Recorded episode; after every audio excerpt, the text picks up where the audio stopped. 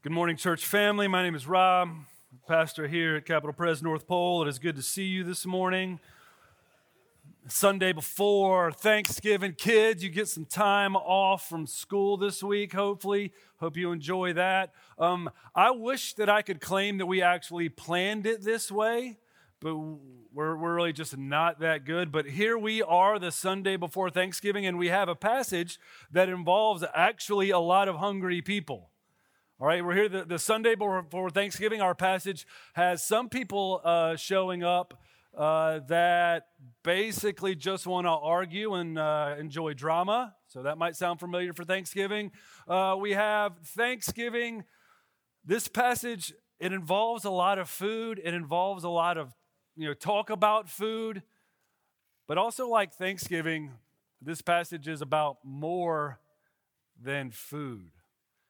Right? I think we all recognize that Thanksgiving is about more than just turkey and stuffing. Even if you're here with family this morning, maybe you're not religious, maybe you're not a, follower of Christ, you can recognize that Thanksgiving's about more than just turkey and stuffing. It's about the need um, to remember what we have to be thankful for, to set apart some time to do that. And it's important for us to do that because just our capacity to forget, honestly. And it's this forgetfulness that Jesus zeroes in on here in this passage. What if the greatest threat to your joy and your hope and your maturity and your walk with God, what if the greatest threat to those things isn't the politicians or political party that got elected over the past weeks? What if the greatest threat to your joy um, isn't whatever cultural group that you're worried about and their agenda. Um, what if in this Thanksgiving week, the greatest threat you face isn't um, cousin Eddie showing up for dinner? It isn't any circumstances at all. What if our greatest threat is your capacity to forget and my capacity to forget? All that's been provided for us, all that's been done for us. That's what Jesus is after here in Mark chapter 8. Let me invite you to open up your Bibles, go there on your phones. We're going to look at Mark chapter 8, verses 1 through 21. Hear now God's word. In those days, when again a great crowd had gathered and they had nothing to eat, he called his disciples to him and said to them, I have compassion on the crowd because they've been with me now three days and have had nothing to eat. And if I send them away hungry to their homes, they will faint on the way. And some of them have come from far away. And his disciples answered him, How can one feed these people with bread here in this desolate place? And he asked them, How many loaves do you have? And they said, Seven. And he directed the crowd to sit down on the ground, and he took the seven loaves, and having given thanks, he broke them and gave them to his disciples to set before the people, and they set them before the crowd. And they had a few small fish, and having blessed them, he said, These also should be set before them. And they ate and were satisfied. And they took up the broken pieces left over, seven baskets full. And there were about 4,000 people. And he sent them away. And immediately he got into the boat with his disciples and he went to the district of Dalmanutha. The Pharisees came and began to argue with him, seeking from him a sign from heaven to test him. And he sighed deeply in his spirit and said, Why does this generation seek a sign? Truly, I say to you, no sign will be given to this generation. And he left them, got into the boat again, and went to the other side. Now they had forgotten to bring bread, and they had only one loaf with them in the boat. And he cautioned them, saying, Watch out, beware the leaven of the Pharisees and the leaven of Herod. And they began discussing with one another the fact that they had no bread. And Jesus, aware of this, said to them, Why are you discussing the fact that you have no bread? Do you not yet perceive or understand? Are your hearts hardened? Having eyes, do you not see? Having ears, do you not hear? And do you not remember? When I broke the five loaves for 5,000, how many baskets full of broken pieces did you take up? They said to him, 12.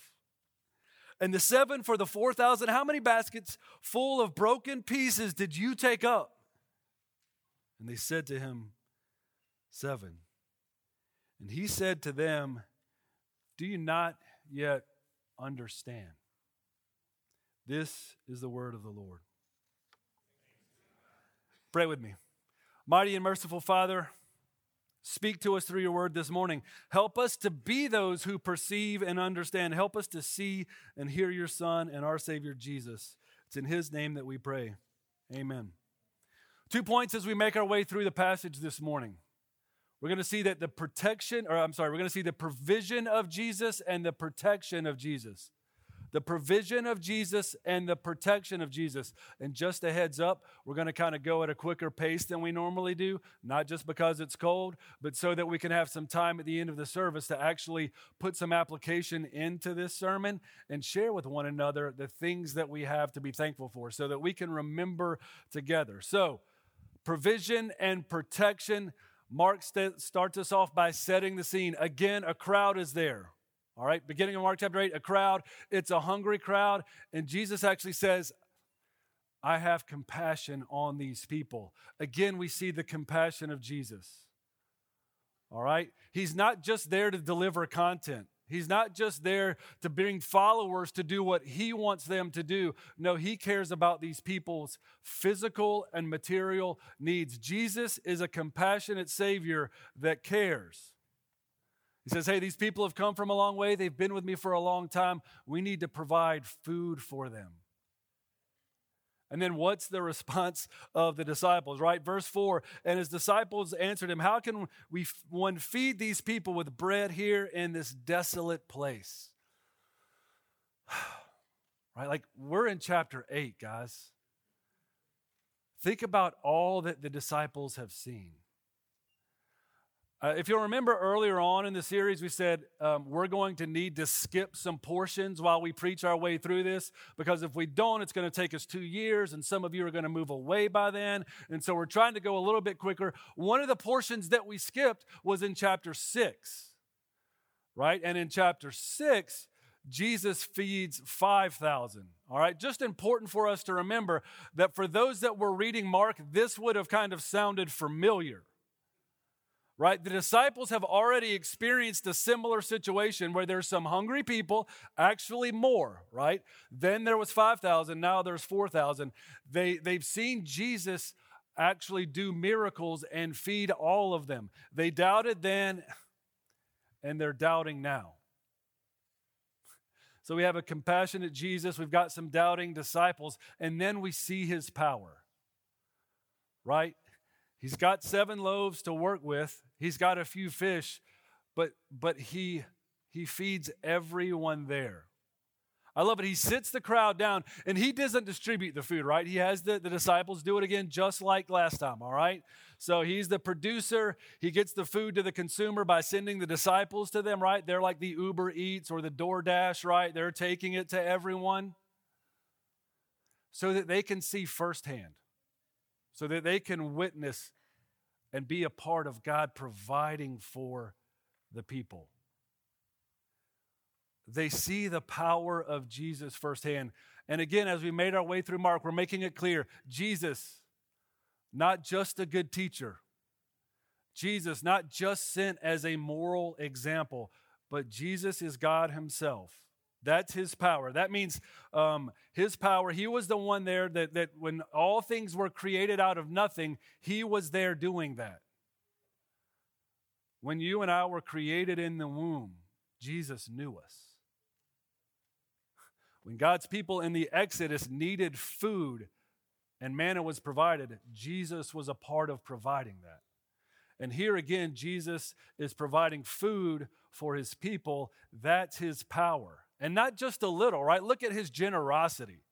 Scarcity isn't a problem when it comes to Jesus and his grace. All right? It says that there were leftovers. He started with seven loaves, 4,000 people, and there are actually seven baskets of leftovers.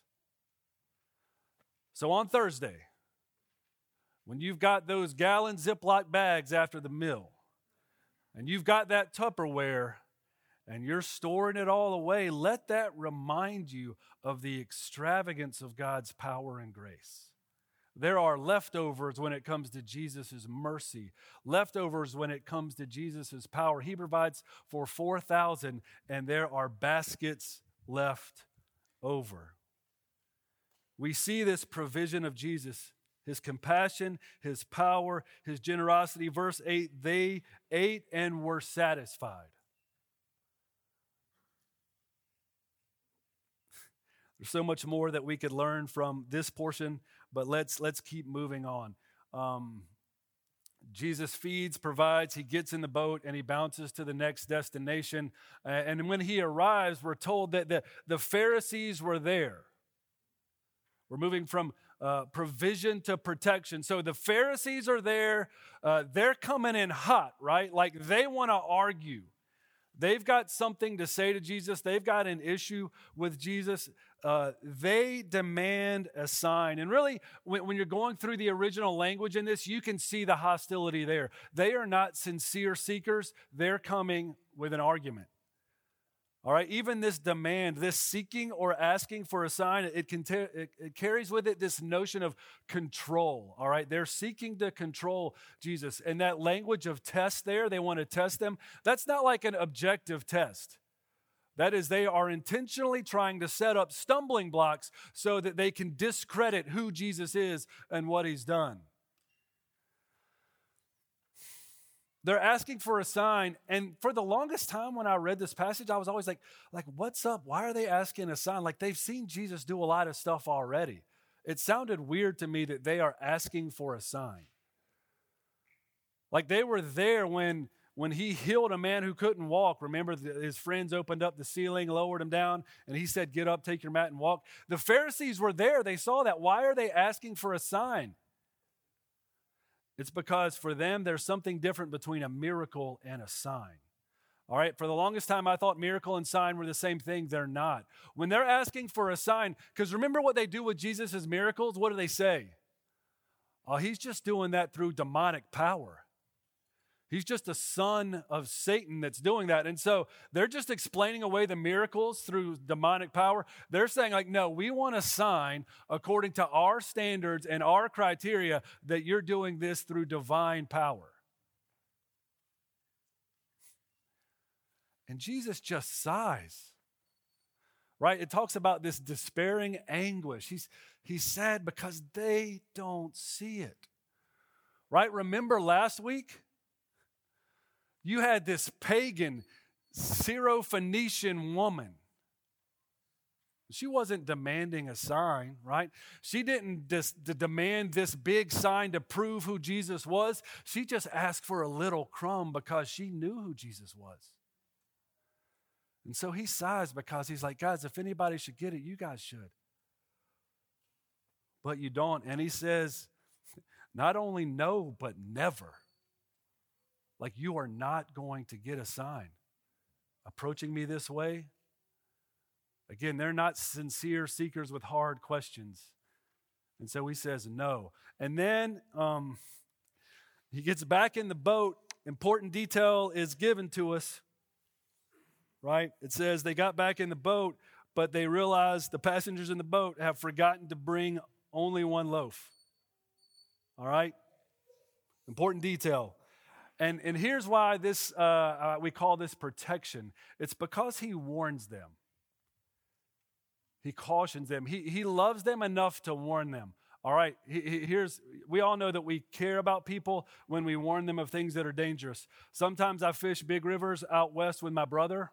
All right, uh, my brother is a much uh, better fisherman than me, and I learn a lot from him. And sometimes when we're out at these big rivers, he'll say, Rob, hey, this is a fast moving river, and it's ridiculously cold and it's deep.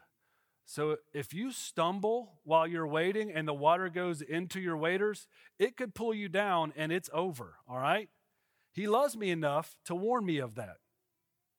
All right? He's like, hey, if your goofy tail stumbles, it could be over. Jesus warns his disciples. He loves them, he cares about them, and he's, he gives them a warning because he knows that there's something that's a threat to their joy and to their life. And he says, Watch out, beware of the leaven of the Pharisees and the leaven of Herod. All right, what's that mean?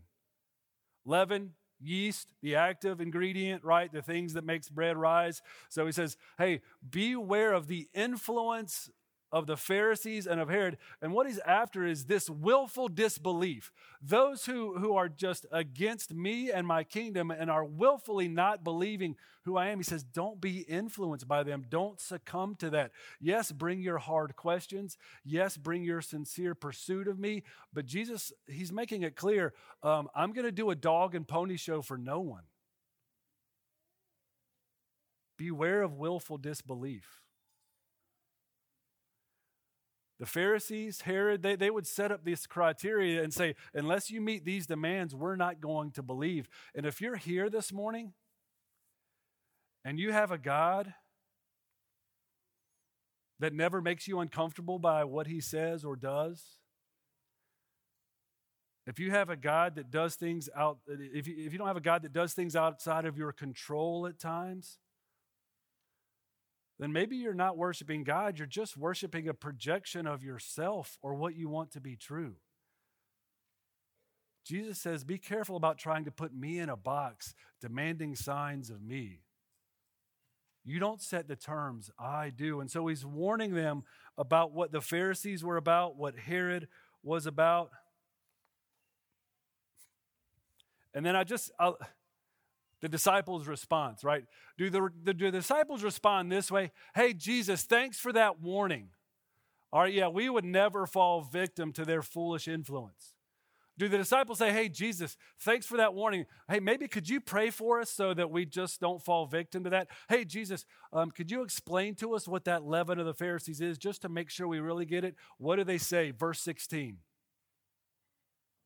And they began to discuss with one another the fact that they had no bread. You know, we have life verses sometimes. You probably have a life verse, some of you, like Philippians 4:13, I can do all things through Christ who strengthens me. You know, maybe it's uh, Jeremiah 29, 11, like I know the plans I have for you, plans for welfare and not evil, hope and a future. Like those are good life verses, right? Sentimental, motivational, aspirational. Full disclosure. Um, functionally speaking, for most of my life, really, Mark 8 16 could serve as my life verse, right? And he began to discuss with himself the fact that he had no bread, right? On a number of levels. One, because of the inordinate amount of time that I spend thinking and talking about food and two, because of my proclivity or proneness to let my circumstances cloud out and cause me to forget how much God has provided and how much He's taken care of me.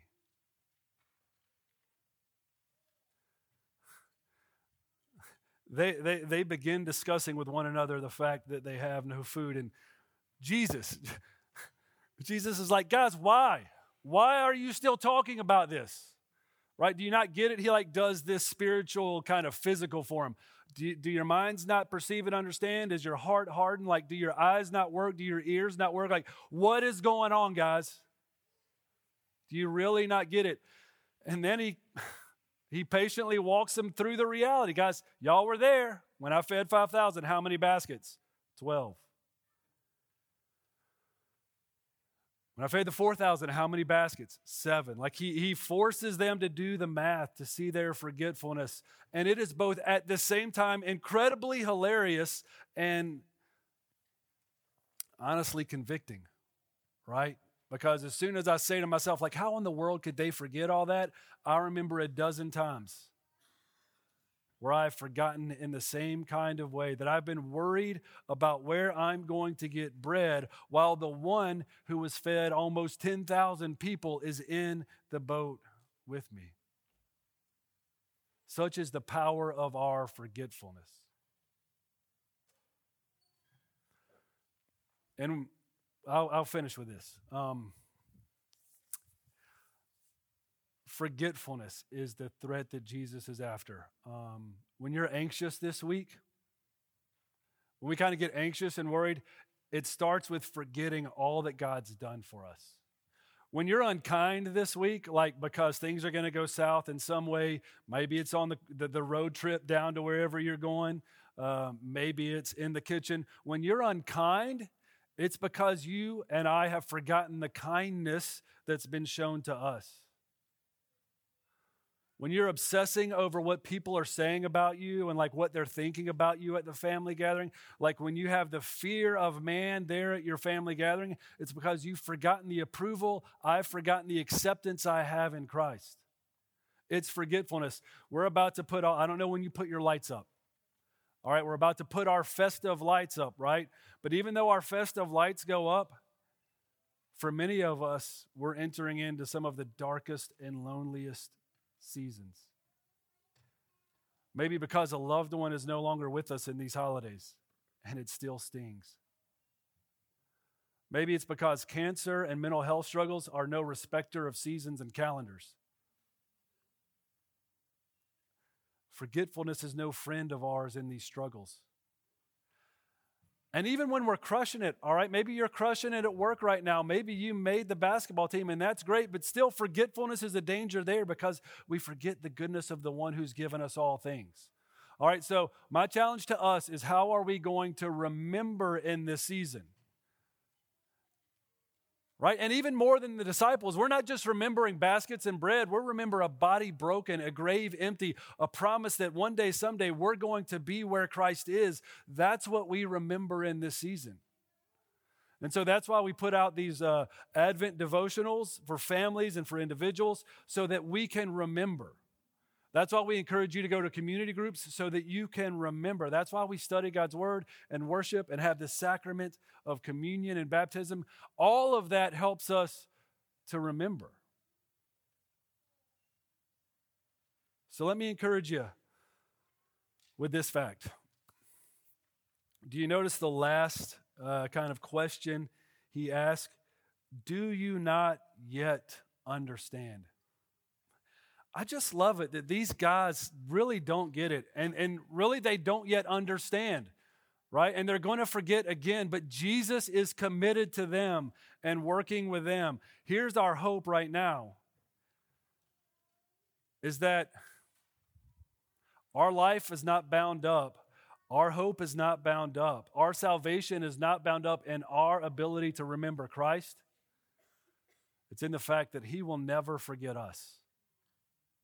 That's what we have to be thankful for. Because, friends, you are going to forget some this week. But He will not forget you, He is with you. Our hope is in the fact that He remembers us, not that we remember Him. He provides for us for our material needs, and He protects us. He warns us hey, don't underestimate your capacity to forget. And be thankful that I will never forget you, He says. I'm going to pray for us, and then we're going to have a chance to just share some of the things that we're thankful. Pray with me.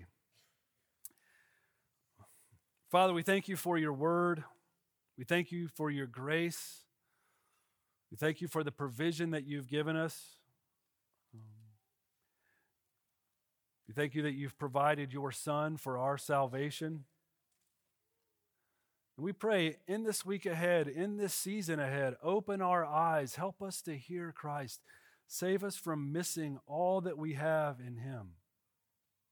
And even be with us now as we share of all the ways you've provided for us over this past year. And give us an encouraging time together as a family of faith. In Jesus' name we pray. Amen.